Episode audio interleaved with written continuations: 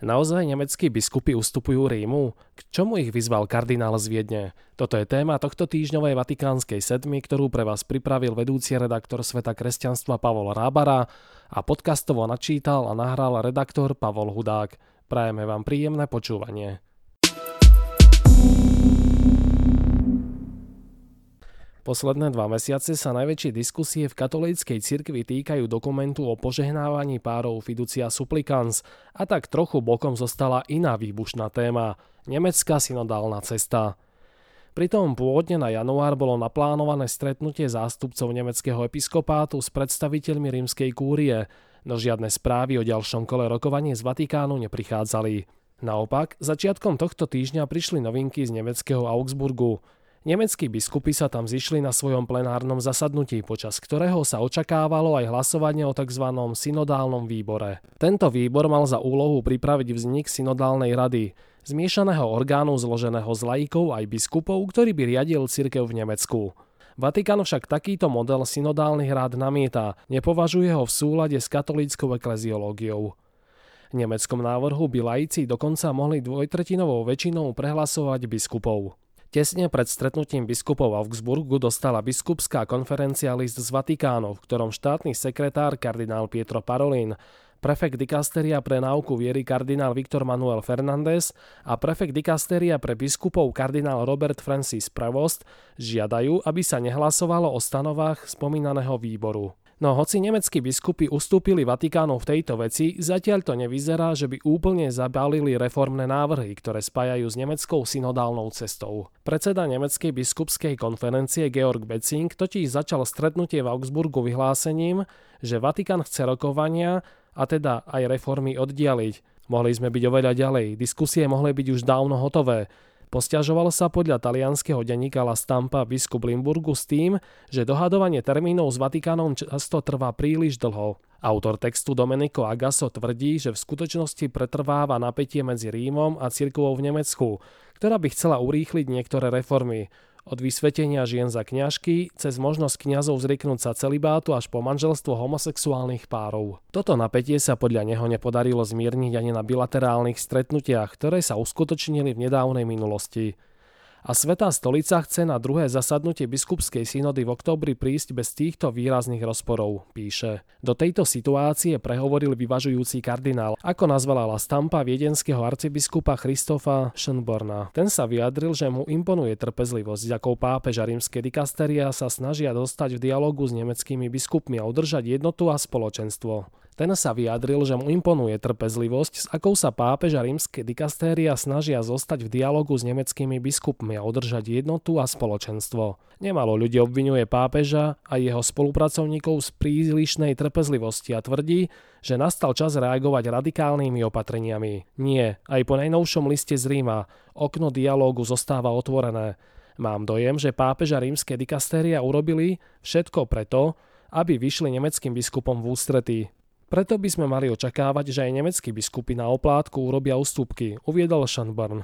Rakúsky kardinál zdôraznil, že najnovší list z Vatikánu nie je len príspevkom do synodálnej diskusie, ale nesie v sebe plnú váhu biskupského úradu cum et sub petro.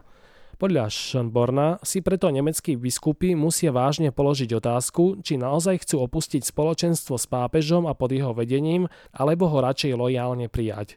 Odmietnúť ustúpiť by bolo jasný znak schizmy, ktorú si nikto nemôže prijať, dodal viedenský prelát. Vypočujte si skratke aj ďalšie udalosti.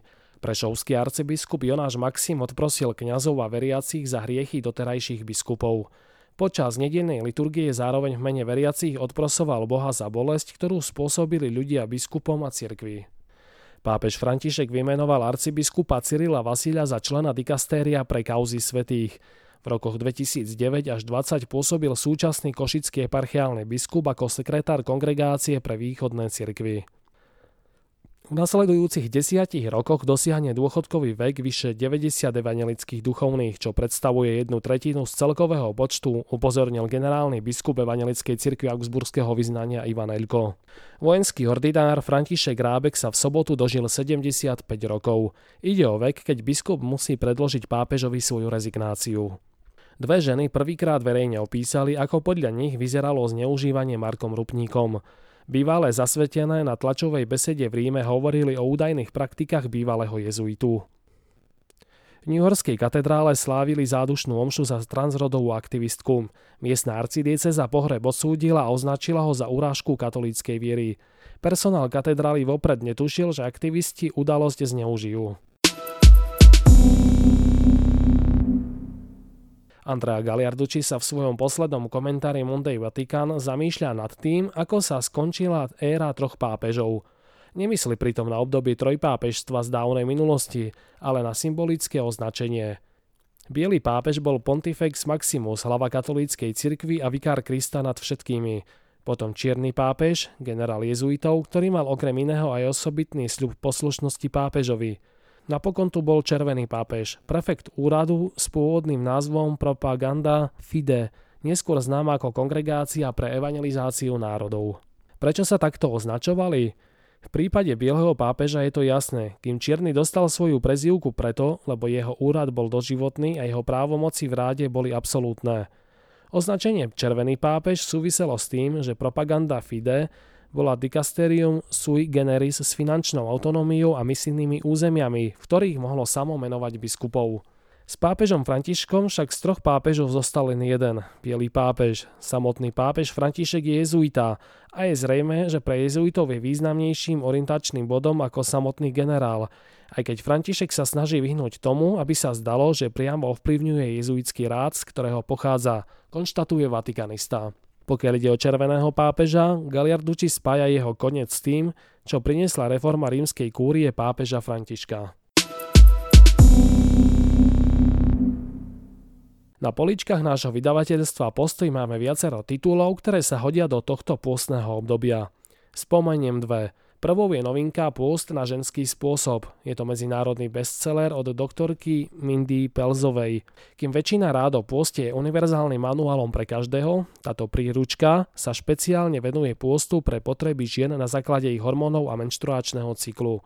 Súčasťou knihy je aj 50 receptov. Druhý typ je pre tých, ktorí chcú ochutnať učenie 8 ranokresťanských spisovateľov, ktorí sa vyznačovali pravovernosťou náuky a svetosťou. Cirkevní otcovia ako svätý Atanás, Bazíl, Ambrós či Gregor Veľký ponúkajú nové impulzy pre život a vieru. Autorom knižky na pleciach obrov je kapucín a pápežský kazateľ kardinál Raniero Cantalamessa. Prajeme vám duchovne bohatý víkend. Do počutia.